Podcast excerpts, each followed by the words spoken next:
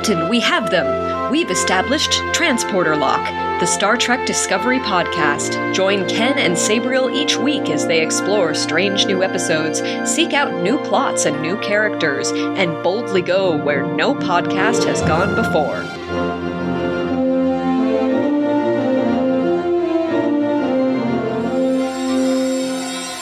Hello and welcome to Transporter Lock episode number 98 for Tuesday, March 15th, 2022, the Ides of March. I'm your co host, Chief Engineer Ken Gagney, and hello, co host. Hi, I'm Captain Sabriel Maston here to guide us through this thing. I know I'm I'm I'm an expert at the captain speeches from lower decks. Uh, Well, the you know- inspiring captain speeches. It, it's true, but what I'm excelling at today is math, and I know that one Sabriel plus one Ken equals greater than the sum of its parts. We have a great podcast today. You know, and we're recording this on Pi Day. Oh my gosh, I love Pie Day. Unfortunately, I wasn't able to celebrate today. I like to bake pie, didn't have the chance. I just over the course of the two last two weeks drove 2,000 miles from Denver to Laconia, New Hampshire, home of the world's largest video game arcade, also known as Fun Spot, where you and I have often gone, Sabriel, after Mhm. PAX East. I have not been since you and I were last year, two years ago, and I decided that I had some lost time to make up for. So I am going to be in this area for five weeks, and I intend to play every single game that FunSpot has, which is over 300 games. One of the fun games there is the original Star Trek arcade game. You actually sit down in it and you can control like um, turning with a knob on your like right hand and like torpedoes on the left hand or something like that. yes, I have some photos of you playing that. I don't know if I'll be able to achieve your high of a score, but I shall endeavor to do my best. I am, after all, only a lowly engineer. So you like how I brought that back to Star Trek? I did. I do. I know. I always will. I'm really good at the segues. the segues, not to be confused with Dean Kamen's two-wheeled motorized vehicle. Right. Uh, Right. Yeah, that's a name I remembered off the top of my head too.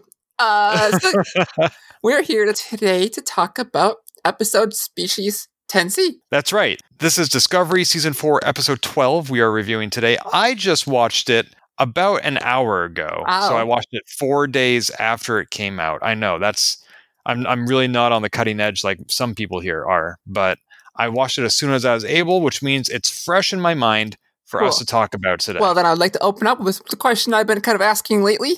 What do you have like a one word review or feeling that you walked away from this episode with?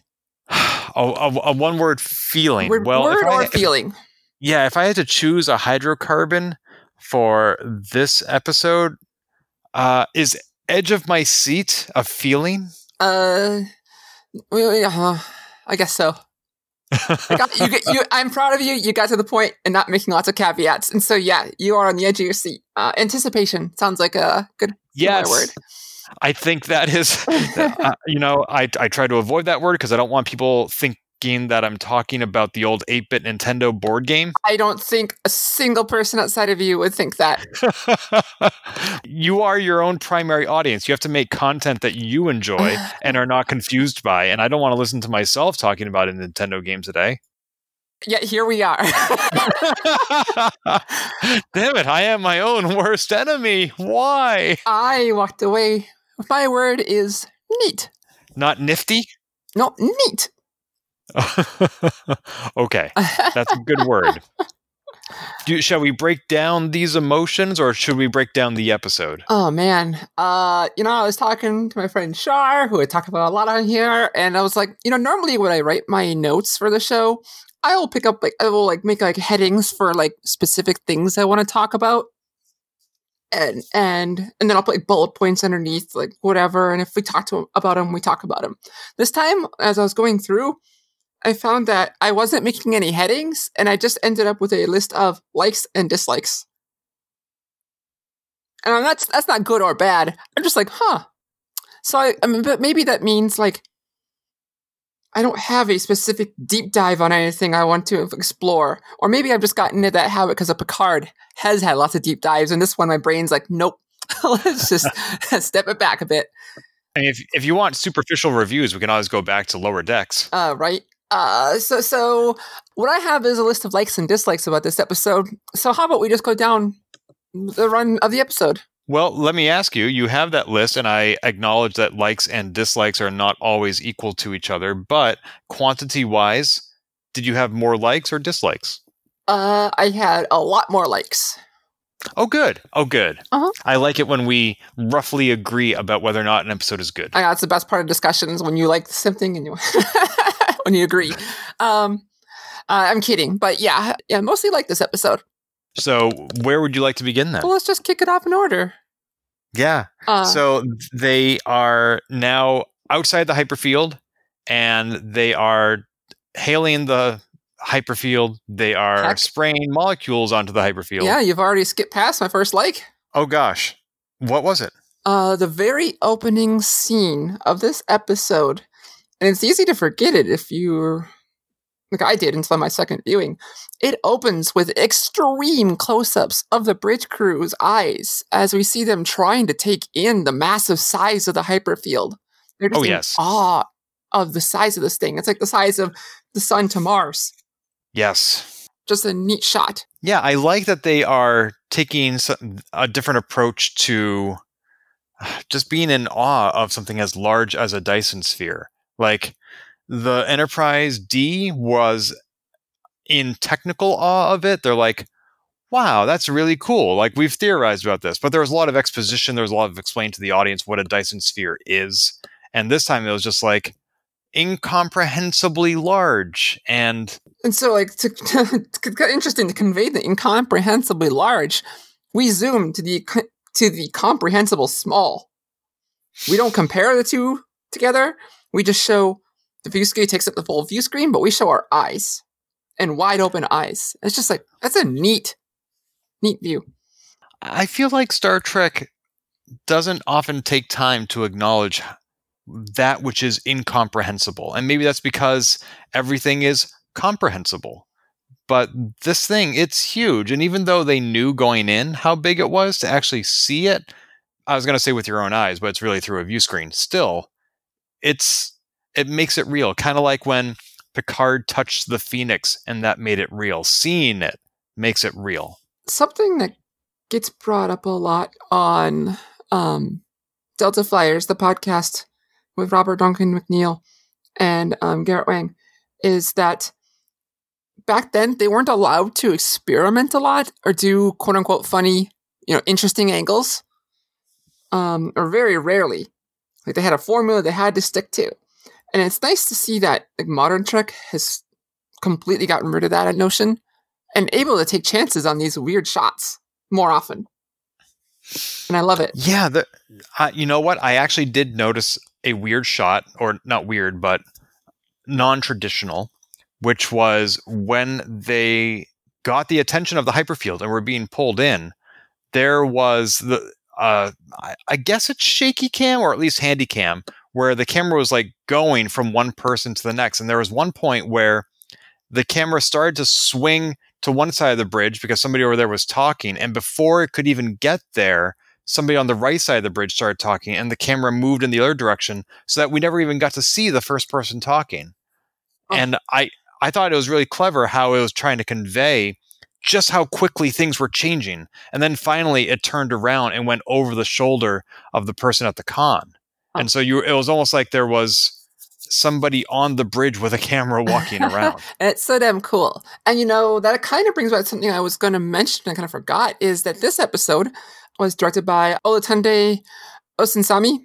Uh, they are a repeat director. They've done a number of Discovery episodes, 10, uh, which include the season opening episodes of season, or opening episodes of season three and four, and the finales of season two, three, and four. And so they get, they bring them in, or they, they bring him in when they're looking for these very cinematic opening and closing episodes. I have seen that name extremely frequently in the opening credits, but I've never taken the time to associate particular directorial styles with particular names. So that's very astute of you to point out that this sort of camera work happens when that person's at the helm. and it'll happen to others, but they're definitely like here. We both noticed it here. Uh, something a Mhm. lot different, and uh, I think they might be executive producer on the show, but I'm not 100% sure anymore. Um, One thing I will say though is that I'm not in awe of shaky cam as a general rule. mhm. Like there was a director, there is a director, Paul Greengrass. He directed the second and third Bourne films starring Matt Damon, as well as the film United 93. I had to walk out of that film. I thought I might have to because the subject matter was so difficult. It wasn't that. It was the shaky cam.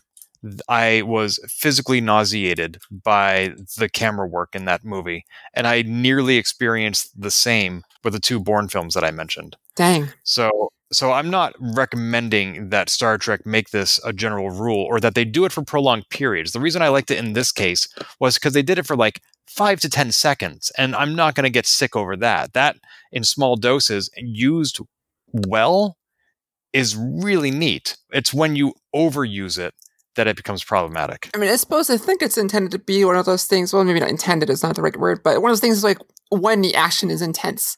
And you have a situation like Flight 93, or like it's always intense, but you're also in a small space. Uh, or here, uh, it's completely different. I'm with you. I don't like it as a norm. I like it as a uh, piece of candy. Yeah, and I think perhaps another contributing factor is watching Star Trek on the small screen compared to watching Oh. Jason Bourne on the big screen. that can also that can also be a big thing. Yeah, that can be even more overwhelming. So Cool. What's your What's your next like? Uh, well, I kind of jumped around in them, but uh, we sprayed the hyperfield the uh, pheromones. That was neat. Uh, And then it turned into the abyss. Yeah, we it got- just shape shifted out and grabbed them. we got the giant green hand floating in space kind of thing going on. We still don't know what happened to the dots. We don't. I don't know if I'll ever get an answer. oh no, poor dots. Uh, again, they did a little scream, like ah. Not a Wilhelm scream, just a no, little Scream. just a dot scream. oh, right, right, right. But that led to the part where Discovery is brought to one of the three gas giants inside the hyperfield. The shot of our first contact crew walking towards the back of the shuttle bay to look out the window was so cool. You know, for every episode of Star Trek that we review, I pull it up in my web browser on the Paramount Plus website and I scrub it to find a single frame that we can use on the website to represent that episode. That was the first shot I went to was them walking down the, the shuttle bay toward the alien first contact because it was a great shot. It's not what I end up using because they're looking out the window at nothing. So I used a different shot where they actually are looking at the alien flashing its lights. But you're right, Yeah. that first shot made a first impression. oh, it was. Oh, I absolutely loved it. Uh, they're using this holodeck uh, stage that they talk about where they can. Uh, that was you know brought up in Mandalorian. We talked about it earlier in the season, where um they can show these wide, huge panoramic shots like that just surround the actors, so they can actually look at something and respond to it. And the detail is just oh, it was so cool. And have these small people walking. And look at us talking about the camera work more than the episode, but um, but it kind of gets to the point of the episode too, like um, showing how small they are to the 10C. That is much larger than even Discovery itself, the ship. One of the things I liked about that shot, we're not unaccustomed to slow, dramatic shots of crewmen walking down the corridor. We just saw it a week ago with Rosetta when they went down onto the planet. And that's when uh, um, Adira said, fly good. It was that same shot. What I liked about it this week was not only the scale that you just talked about, but also who composed the lineup. It wasn't a bunch of scientists or engineers or even flight navigators. It was mostly diplomats and politicians. And I loved seeing that side of Starfleet because they play important roles. Other than occasionally seeing Spock or Sarek, I can't name any ambassadors who have ever made a difference on screen in Star Trek. And this episode changes that for me. Uh, yeah. Um, I'm with you. A lot of times the politicians are the people who are are are antagonists or someone you have to prove yourself to, and here we actually get to see them do their work. Yeah, they're not obstructionists. They're actually enabling the mission to move forward. I like that. I mean, that leads to another thing, like figuring out how to speak to the 10C was very cool, and they got the science the heck out of it. You know, one of my favorite movies of the last several years is Arrival with Amy Adams. Have you Mhm. seen it? I actually did not. It's one that I've always been meaning to, and I never got around to it. But I know the concept. It's the kind of movie I recommend seeing twice, and this episode reminded me very much of a compressed form of Arrival. Uh, the TLDR, spoiler free, is Arrival is about them spending several weeks, if not months, trying to learn how to communicate with aliens, and this is exactly what this episode is about. And I I loved that there was that tension of this could take weeks or months or years that we don't have and yet the reality was they actually progressed through that process very quickly Uh, seeing them work together and then also bring some of the crew, bridge crew, in to give us an extra insights.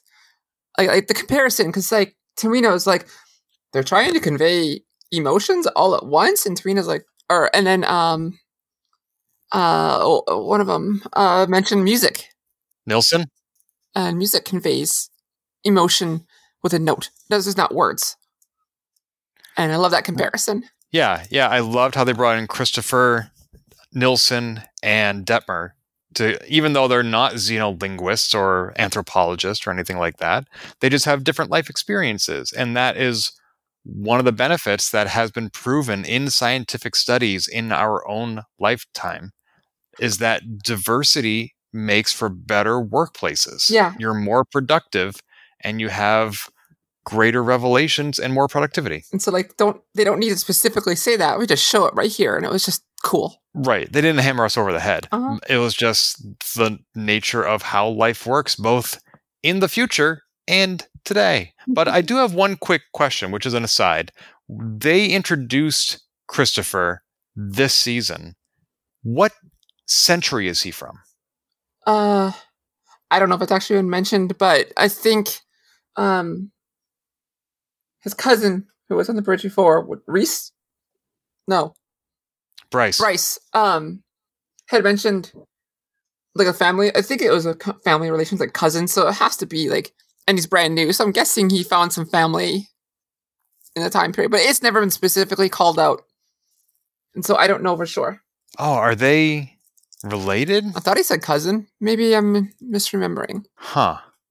I just realized that if you Google Christopher Discovery, you get Christopher Columbus. And not like Cristobal or Chris Pine or There's Chris Pike. If you add Uh-huh. Star Trek to your search, uh, let me see. So, Memory Alpha, it just has him as Christopher, parentheses, Lieutenant. uh, let's see. It doesn't mention, uh it says, okay, it, it mentions that he filled in for Bryce, but it doesn't mention Oh. any familial or even friendly relationship between the two. huh. Well then, uh I am just misremembering then. Or someone everyone else missed it. One of the two. That's true. Memory Alpha is not comprehensive, but it seems like if they're going to introduce a new character, then either he is of this century. I mean, he, like you said, he could be related to Bryce, but you know, a thousand years descendant. Um, but I, he seems to be the only person on the Discovery crew who is native to this time period. All right. Now we know. Yeah, I just thought that was interesting no. because he's he's a fish out of water uh, in this context of Discovery. Uh, Discovery as a whole is a fish out of water, but within Discovery, he's the fish out of water. Yeah. Okay, I'm going to stop using that metaphor. What else? the let's see. Popping over to Bookship. Oh yeah, let's go there. Oh, actually, Uh-huh. yeah, let's go there. Um Jett's backstory was kind of neat. Just finally, we finally learned a bit more about her and talking about how she had lost her wife, and that's what led to her being on the Hiawatha. And that's what led to her being here. Um, and she's trying to connect with Book. Yeah, some of the individual components of her story we knew, but not necessarily how they connected. And I like how they did that.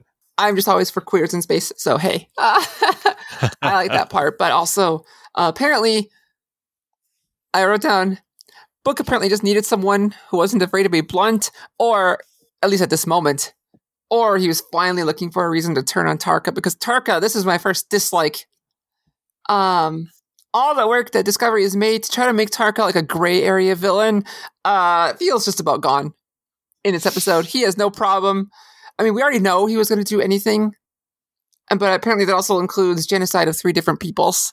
Yeah, and I f- have to wonder is Tarka thinking about how Oros will perceive his actions? Like when Oros Oh, no. asks, How did you find me? And Tarka says, Oh, I just blew up three planets. Yep. And Oros is like, I'm so glad you're back. Like Oros is, No. He's going to be, You did what? Yeah. Get the hell away from me. Yeah. Uh, I mean, it's just the person who, you know, like the trope of he's, I hate using the, uh, what, what's the other word for gone off the deep end? I mean, that's not necessarily problematic.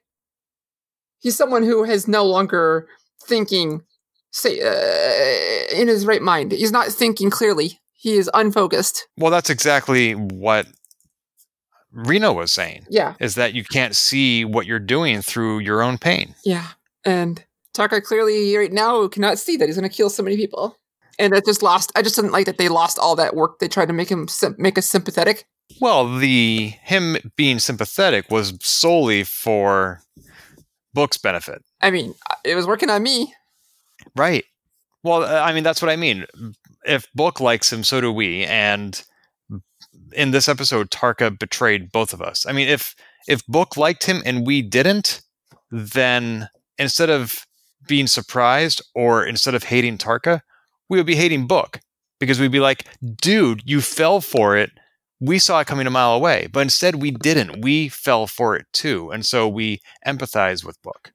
Yeah, and I, I maybe they'll do something next episode, but it just felt okay. Well, I guess that was just a fleeting moment in the Discovery writers' room. I'm also disappointed that Ndoye Yep, that was my other dislike. continues to allow herself to be pushed by them.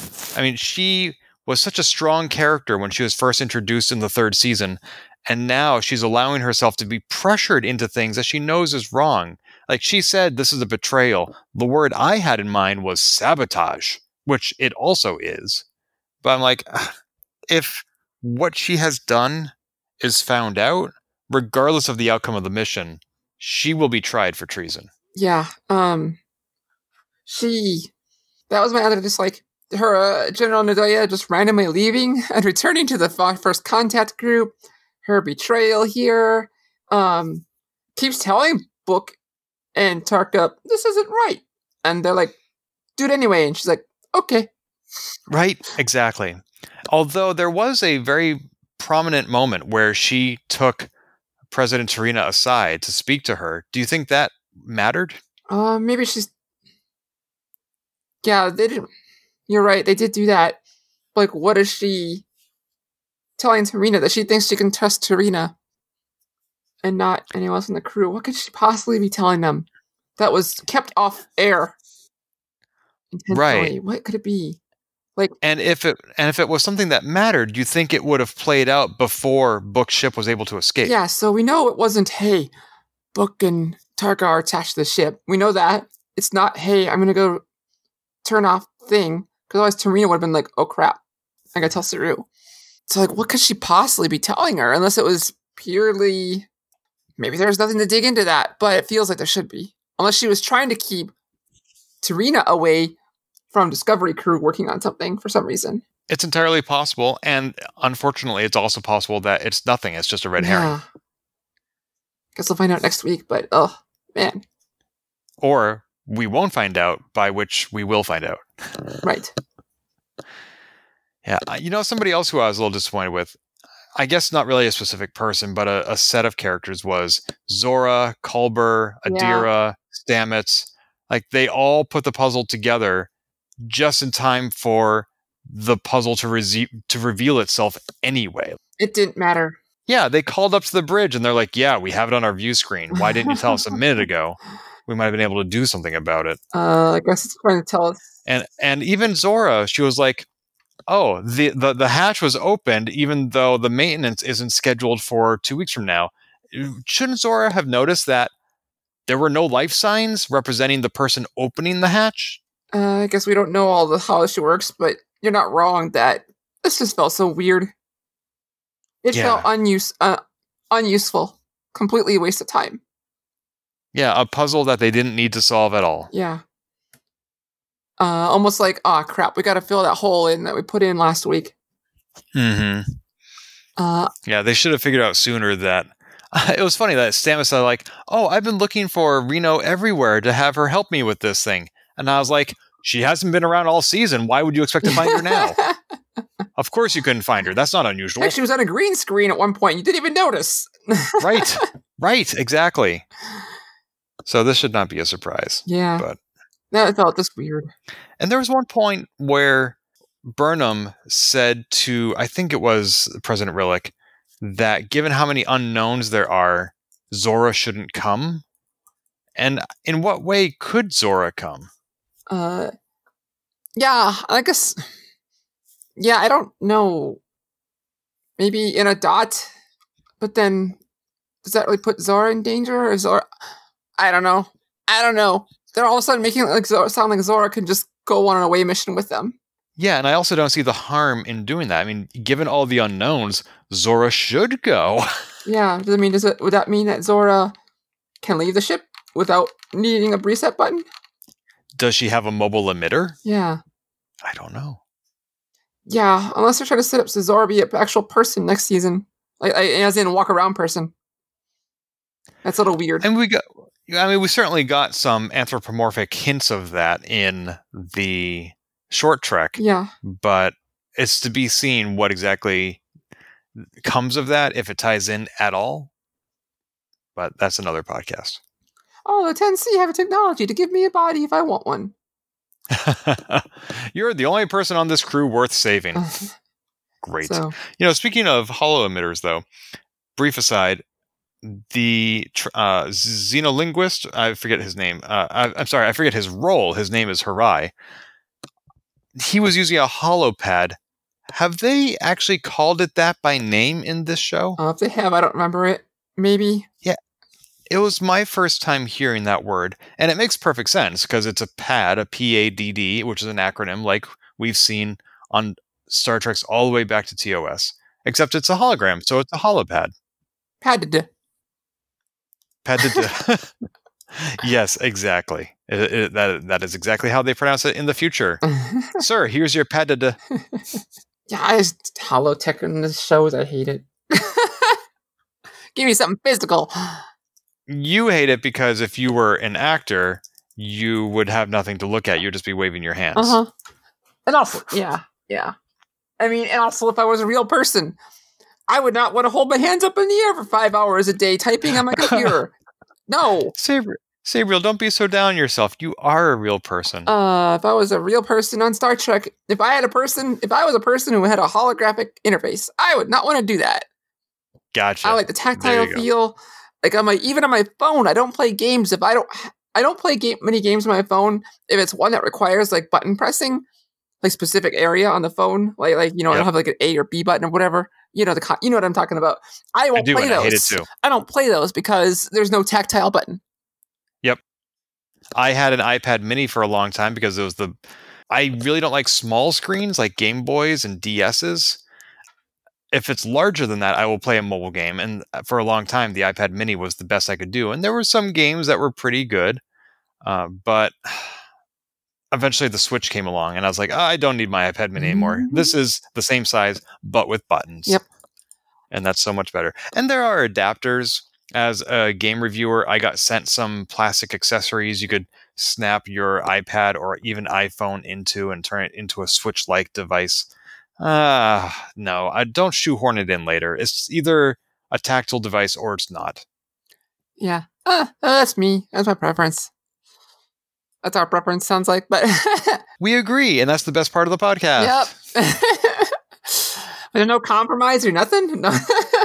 if everyone is kind of there's a compromise, it's no one's happy. There can be no compromise. No compromise. Let's talk about the actual species that they encountered, 10C. Yo, we want to say. Well, I love their form of linguistics. We talked a little bit about how they discovered how to decipher it, but it is emotion and it's molecules and it's math and it's lights.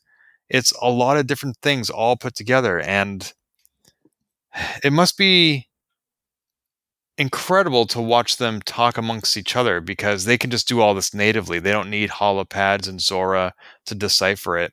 They can just communicate at will. And I have to wonder how big are they actually? We saw the bones on the planet last week. And all we saw this week was almost like uh, the Marvel villain Galactus appearing in a cloud at the end of a movie.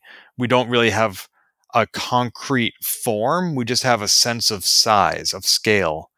And so we know they're big, which you mentioned already, but are we actually going to get to see them? And that's interesting to me.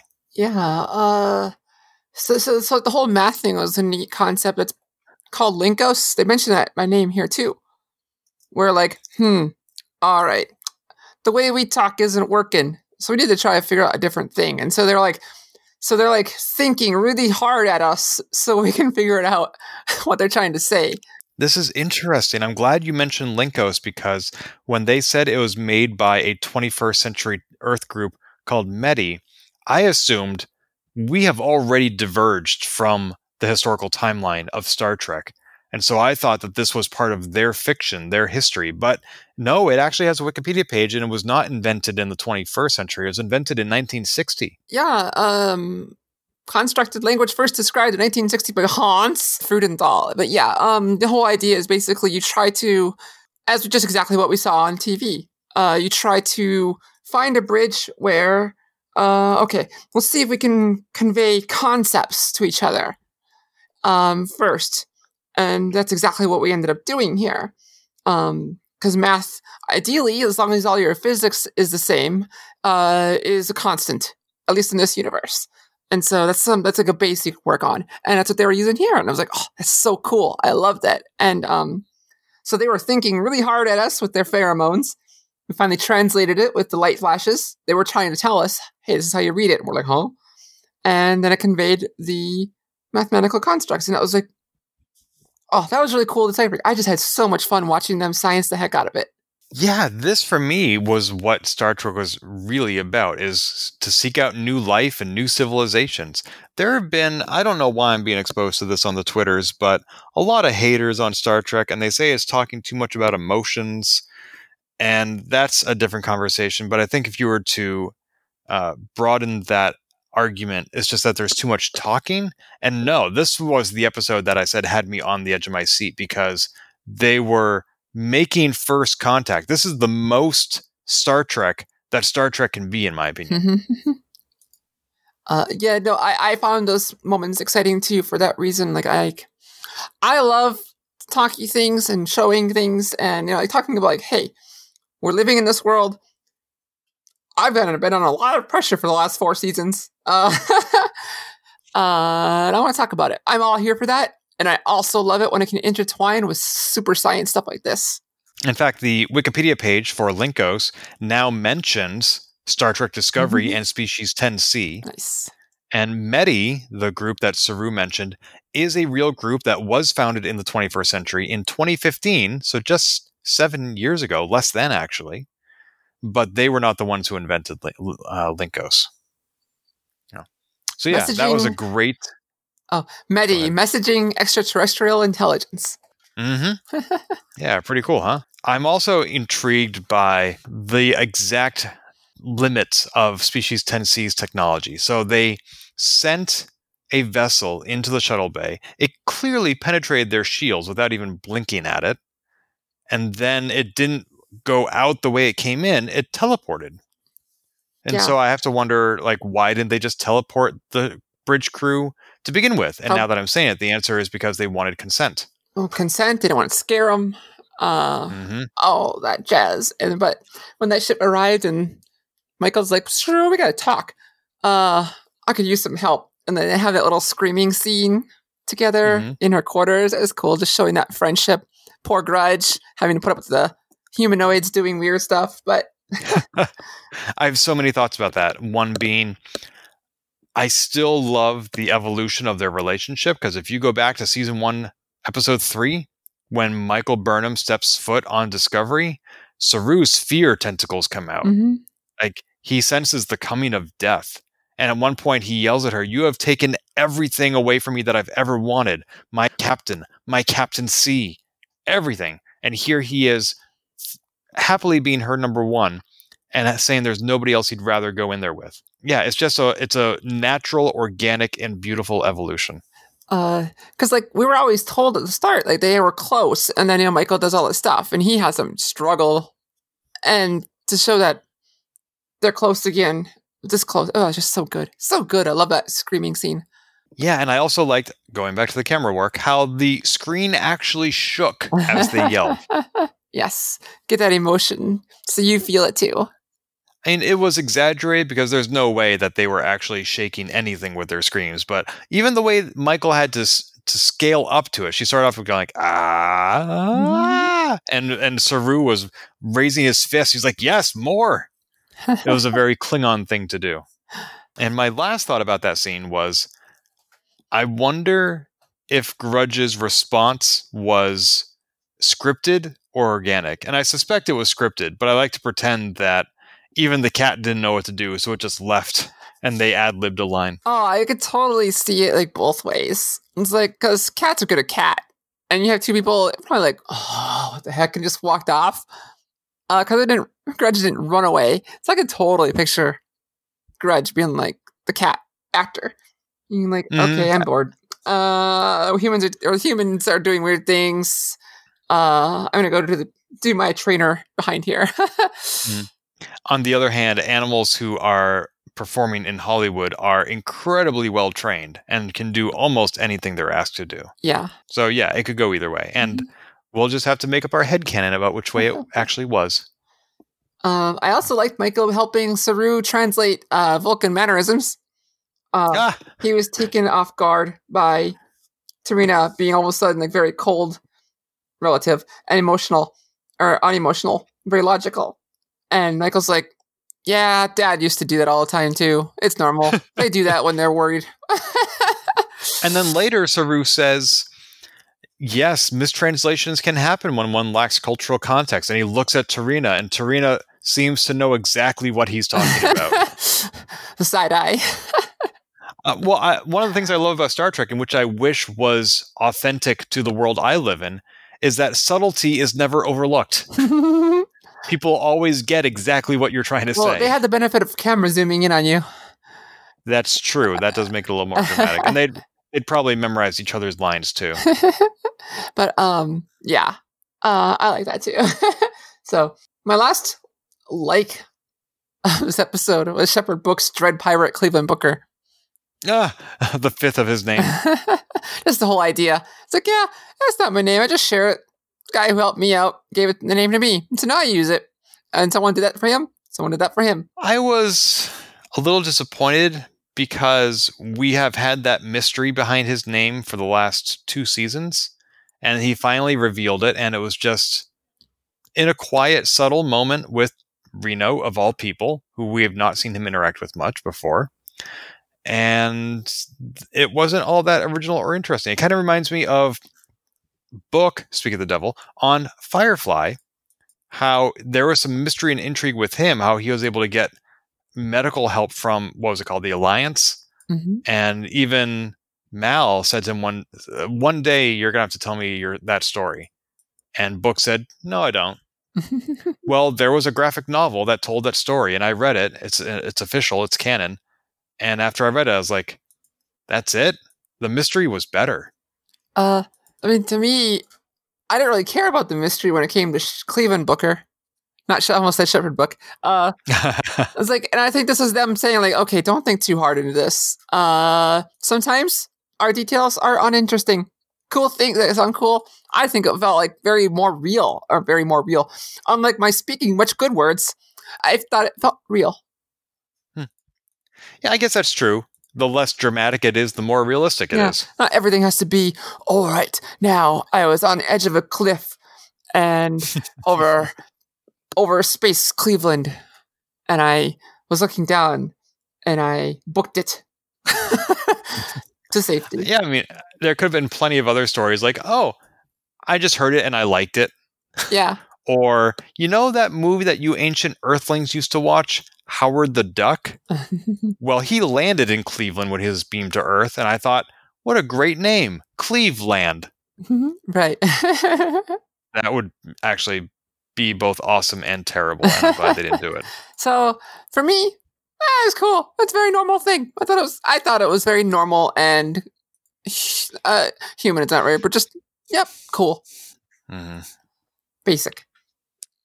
Yeah, and speaking of book, at the end, he and Reno use that hidden communicator to send a message to Discovery. And kind of like that big puzzle they just solved about how Book's ship was cloaked and attached to their hull, I don't know what they're going to do with this inf- information. Like, Michael now knows, okay, we need to stop them or else all life everywhere, pretty much, is going to end. Like, weren't you going to try to stop them anyway? Maybe there's a little bit more urgency to it, but you can't convey to Tarka, hey, did you know that what you're going to do is going to end all this life? Because he already knows that. Yeah. Uh, I'm fine with that. Setting up so we don't have to, it saves us an extra thirty seconds next season or next episode. Um, but you're right. It's like very much like yeah, they're probably gonna stop them already, but now we have an impetus. Yeah, and conversely, I don't know what else Reno possibly could have said that would have been more helpful. I liked Jett's scenes here in the candor. Um, poor Book, his ship being turned against him without his knowing uh, by Tarka. Yeah, on one hand, I feel like Book should have had more safety protocols in place. On the other hand, I have to presume that he did, and Ruon Tarka just circumvented. them. Yeah, very smart guy kind of thing. yeah, with his own personal shield. On. That can deflect your energy right back at you, like uh, like this is some kind of Dune thing. Oh, I didn't see that movie. Oh, uh, even in, even in books, uh, the whole thing where concept of in a time when you want to have a space thing, but you also want to have swords fight sword fights. Uh, you have you basically make a material similar to um uh for context for modern day uh um Black Panther. His suit had like all the kinetic energy would bounce back. So here the idea is all the laser energy it diffuses or bounces back, makes it stronger. Gotcha. But but if you have a smaller thing like a sword, which we don't know if that actually works here, but the idea being a sword ha- does very much little energy transfer as you swipe it through the air, and so you can break through the shield. Gotcha.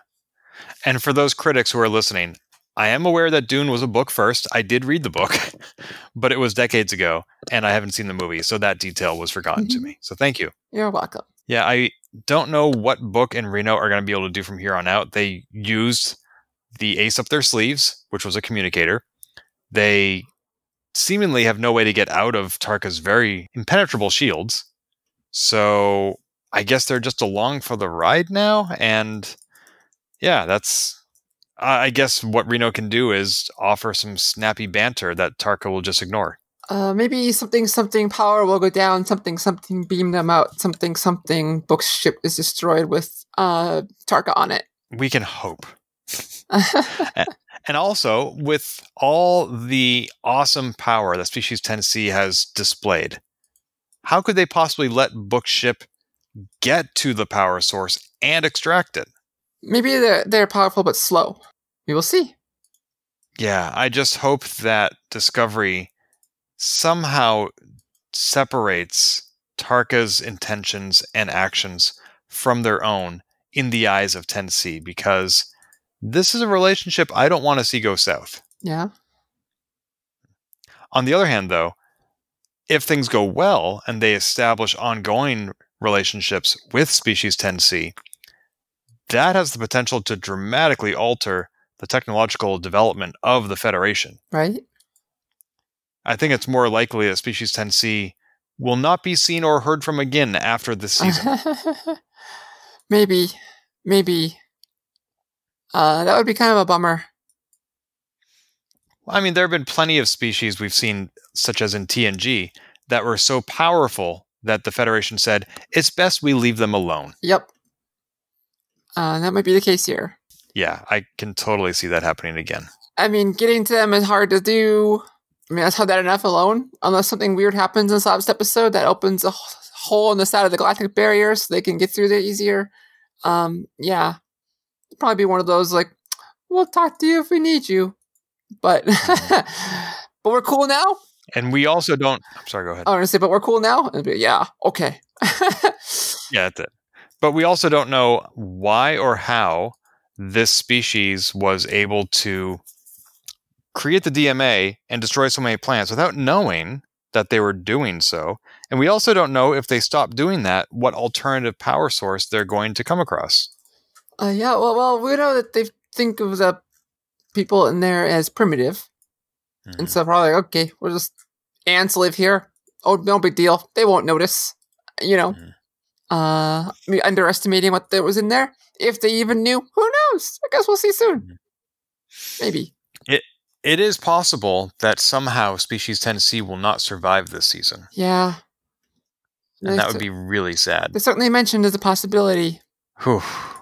Actually, I hadn't uh, thought of that until just now, and it, I find it very depressing. because we barely got to see them. They're pretty neat.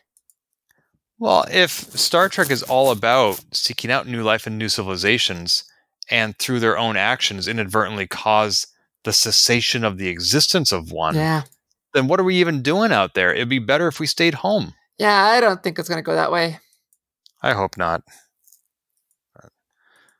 Huh. Well, that's all I got. You said that you went through all your likes. Were there any other dislikes we didn't no, get my to? major dislikes were just General Ndoye randomly showing up. Doesn't no one get suspicious when you get text messages instead of voice messages when you're betraying the ship? No, that was it. For the most part, I like this episode a lot. Yeah, me too. I, like I said, it was very much to the heart of what Star Trek is about. I'm very anxious that it's not going to go well because of one person. And granted, he's a genius level intellect. But speaking of genius level intellect, maybe this is something you caught and looked up. I failed to. Hirai said that Species 10C was a level two on a certain scale. Uh, yeah, I don't remember the name of the scale, but it's a, it's a known thing. It's a talk. It's been it's a concept in science or or in science. I guess is the right word. Um, where you have civilizations are in different scales. I don't remember the uh, delineation between each level, but it's like I think like there's five I think numbers, and I think humanity is like a five or four. Um, and then it kind of goes up in scale, like where you get your power source, and like like a two or one is like a two or maybe a three is like you use a star to get your power, your civilization. Two, I think you might be go use other people's stuff to get civilization. I don't remember the delineation, but it's basically a power level of the intellect of your um people. Cool, thank you. So the lower the number, the better. The, lo- the lower the number, the qu- primitive, quote unquote, you are. I'm doing a quick Google search. Oh, excuse me. I was thinking lower as in lower on the scale, but yeah, four. You are correct, as in closer to zero. that lower, Right. Yeah, kind of like armor classes. No, let's not go there. old armor That's- class. Yes, old armor class, like back when I used to play AD and D. Uh, and I did find it. It is the Kardashev scale. Yeah, that's it. I, I, I inferred what he was saying was a real thing, but I didn't have time to look it up. Uh, it was defined by Carl Sagan? No, Soviet astronomer Nikolai Kardashev. Hence the name. That's why it's not the Sagan scale, of course. Uh, but we'll include a link to that in the show notes. And it says that there are three categories. Uh, maybe it's three. Um, you get the oh. idea. Actually, uh, this actually says the higher the number. A type 1 civilization is a planetary civilization. Type 2 is stellar. And type 3 is galactic. Okay. Wow. Concept still holds, even if I was backwards. Right. Yeah. Wow. Yeah. So a level 3 civilization can control energy at the scale of its entire host galaxy. A level 2 can control energy at the scale of its planetary system, which we are now seeing. And type 1 is you can control energy at a planetary level. Neat. Excellent. There will be a link to that in the show notes at transporterlock.com. Well, then, we have one episode left this season. I think we've already talked a little bit about what we expect or theorize might happen. And we don't have long to wait. Just uh, as we record this, it's three days from now. Yeah. Oh my gosh, my Thursday is so busy already. Uh, I'll be doing. No one's gonna hear this in time, but I'm doing a. Oh, yes, you will. Uh, I'm doing a D and D stream that evening. Uh, uh, you can see my Twitter for links. So I got Thursday busy Thursday. I got Picard. I've got Discovery finale. I've got a stream to prepare, prepare for for a two hour D and D session. Oof. Hoofda. And this is the last week that we'll have two Star Treks on the same week until May 5th when we have the Picard finale overlapping with the premiere of Strange New Worlds. Yeah. Until next time. Uh, oh, I don't think of one this week. Uh, bye. If you've enjoyed this episode, please leave a review on iTunes and keep your hailing frequencies open by following us on Twitter at TransporterLock or subscribing to our podcast and email newsletter at transporterlock.com.